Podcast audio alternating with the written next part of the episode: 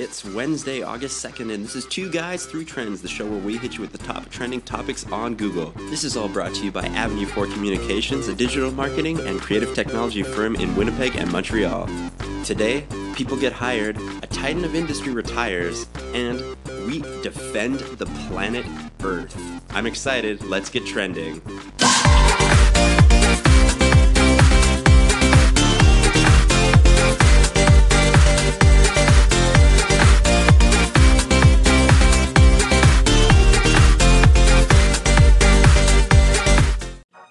Guys, three trends. It is a two, Wednesday. What day it? Wednesday. It's Wednesday today. Wednesday. I'm Kieran, I'm Mac. and uh, we're going to jump right into our first trend here.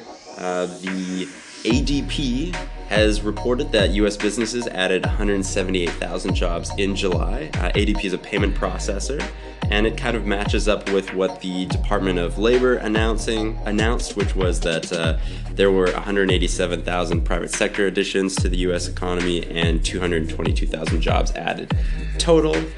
Uh, Jim O'Sullivan, chief economist, U.S. economist, uh, said he expects uh, labor to report a slowdown in hiring for July, but uh, July's or Ju- uh, June has had a particular June July has had a particularly strong job addition. Dow's at uh, 22,000 a day. Is that good? Is that good? You're the you're our money man. Yeah, Tell that's me- good. That's good. Okay, that's cool. It's really good. Um, Big day. Some of the uh, the biggest additions uh, professional and business services which is an extremely broad category. Gained 63000 jobs. Education and health added 43000 trade transportation 24000 leisure and hospitality 15 uh, I, do they lump? Uh, say like tech jobs under professional and Yeah, business services? Mm, do you think? I would assume so. Tech is also a very broad term. So somebody could be da- doing data entry and they might classify it as tech. I guess that's less broad than professional and business services. Fair. uh, yeah, so uh, you know that's been encouraging for uh, you know. U.S. job markets. Uh, I'm I know that Canadian markets or Canadian businesses have also added a few jobs. I would have to pull the numbers too. Uh, so uh, that's good. It's been a it's been a long and slow comeback Yep. uh, over the last I guess ten years now. Yep. It's crazy to think that it's been ten years. Well, almost eleven years since uh, the down. meltdown. Yeah. Yeah, that is pretty crazy actually. I always think back to the year 2010. 2010, for some reason, really stuck with me. Mm-hmm. Why did it stick with you? I think. The the first time that it Yeah. jumped in the the first time we didn't have to call it what the naughts is that what it is 2000 2000 and naught that if you're so I watch a lot of British television Yeah. and uh, like so before you can get into like the 10s the 20s the 30s the 40s Yep. the ones that are zero or something they're called the naughts so like 2000 naughts Interesting. I didn't know that. I learned something new today. yeah and when I say naughts like N A U G H T Thank you for bestowing me with that knowledge. Rolling into our second trend for today, uh, the big news about one of the most powerful women you probably haven't heard of. Uh, Yeah, that's a good way of putting it. CEO Irene Rosenfeld, and she's the CEO of uh, Mondelez, which you're probably saying, what the heck is Mondelez? Uh, that uh, is she's retiring. Uh, she's been in the industry for 35 years, and Mondelez owns giant snacking brands like Oreos, Triscuits, and Trident Gum. And uh, before she was the CEO of Mondelez, she was actually the CEO of Kraft, which might be more familiar to you. And in 2006, she acquired, helped acquire Cadbury for 20 billion dollars, and then split Kraft into two companies, kind of separating the uh, the whole foods kind of thing. So like the meal style foods um, from the snack foods. So Kraft went off in one direction, and she ran Mondelez, which is the snacking side of everything. So she's uh, she's retiring. She'll remain chairman for a little bit, uh, but she'll be replaced by Dirk Van de Put, uh, who is currently the president and CEO of McCain. So uh, that makes sense. yeah. Couple of quotes here from her. Uh, She, she seems like a really interesting person, actually. I kind of want to find out more about her because she's been steering these massive conglomerates around for 35 years. 35 years. So uh, she says, uh, I had the courage to make some bold moves that weren't the easy route, but they were the right route. Uh, she considered herself a chess player, not a checkers player. Uh, and uh, she actually departs amid a tumultuous time for the food world, according to Fortune. It's the most one of the most volatile and uncertain times I've seen in my Yeah. 35 years in the industry. Uh, a lot of uh, currency and commodity swings. There's you know uh, big players like Amazon picking up a lot of distributors, so there's Yeah. a lot of disruption there. Uh, so the stock of Mondelez is down two percent uh, over the year, uh, but uh, she calls her successor an ambidextrous leader. So should be. Hmm. I wonder if she liquidated her her uh, position in the company. Yeah, do you think uh, maybe she she's probably worth an obscene amount of money? Yeah, but if I was her and I was leaving the company, I didn't have control over the company anymore. Depending on the amount of equity that I hold in the company, I'd probably sell out. You know, gotta get If you got to be retired, if you if I was really going to be retired, I would probably just want to be sitting on cash. I feel, you know, uh, there's a lot of you know a lot of people who have done so many things over their life. Like feel I feel like they maybe can't stop. Yeah, that's true. You know, like you got to ease your way out of it. yeah, easier way out of it. She maybe transitioned to something else. Uh, she she hasn't. She said she hasn't spent a lot of time thinking about what's next, uh, but uh, she wants to focus on more personal interests, family. Um, uh, I would simply say the intensity of being on twenty four seven is something I will not miss. Yeah, which is That's a definitely fair true. comment. She actually has uh, some comments on Amazon's acquisition of Whole Foods as well. Uh, she says it will have an impact on the sector, but its speed and magnitude might be overstated.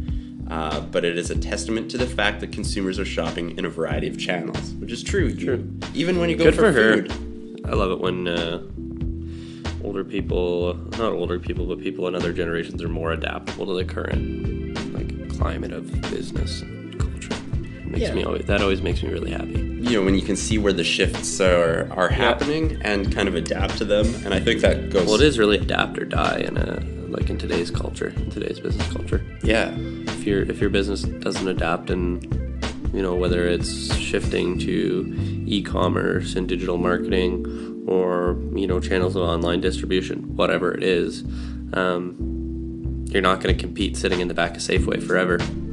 It's just the reality. Consumers are more empowered than ever. They want things when they want them, um, and and it's became it, it- it's become an expectation. So good for her. Good for her for realizing that uh, the times are changing. times are a changing. Third and final trend for today. Kieran won't didn't tell me what it was. He said he wouldn't. He refused to tell me until he hit record. I'm extremely excited about this because, uh, you know, let's avoid an Independence Day situation, and the reason we want to do that is because NASA is hiring a planetary protection officer. An What? actual that is the actual title of the job. NASA's looking for a planetary protection officer, a PPO, to protect the planet from potential alien contamination. No. They, the U.S. government's official employment site has posted the job advertising. It's open to U.S. citizens and nationals until August 14th. Comes with a salary of 120,000 to 187,000 per year and secret security clearance. That's pretty cool. I have a big banana grin on my face yeah, right I've never seen Kieran this happy throughout the whole podcast. Maybe ever. The role involves stopping astronauts and robots from getting contaminated with any organic and biological material during space travel and bringing it back to Earth. This doesn't sound that wild, though. It doesn't sound like, hey, you're in charge of setting up protection against multiple alien species. It sounds like, hey, as we explore new planets we're not quite aware of, can we make sure that there's no bacteria that are going to kill every living thing when it hits the planet? Yeah, it's a pretty badass job overall, still. Oh, yeah, absolutely. I think anything with a security clearance is pretty cool. They can the, the actual quote says, uh, you know, protection from extraterrestrial extraterrestrial threats. it's Yeah. amazing. That's pretty cool. It's a three-year contract that may be extended for a further two years, uh, and one of the reasons they're doing it is because they're uh, including a, uh, a trip to Europa, which is Jupiter's icy moon. Uh, and they, while they are just doing scans and things like that, they kind of want to start looking towards not just sending probes places and beaming back data, but sending possibly probes somewhere and actually bringing back materials to Earth. Uh, yeah, but I'm planetary protection officer is a very exciting job title. PPO. PPO with I'm a PPO with top secret clearance. Can you imagine telling a girl that at the bar? What do you do for a living? I protect I the protect the Earth. I'm the PPO. You're basically Superman. basically. You're basically they're either Superman or like or they're Will Smith. You're like a modern day, modern day Superman.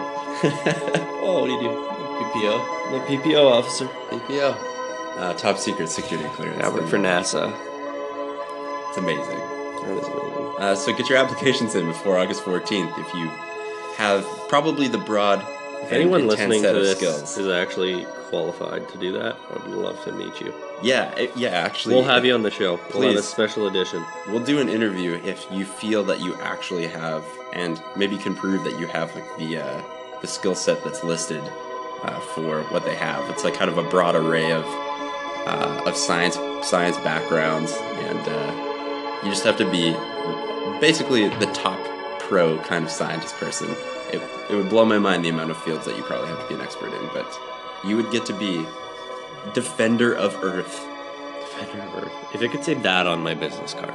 Yeah, I, they should change the title. Not Yeah. just planetary protection officer. Defender of planet Earth. yeah, perfect.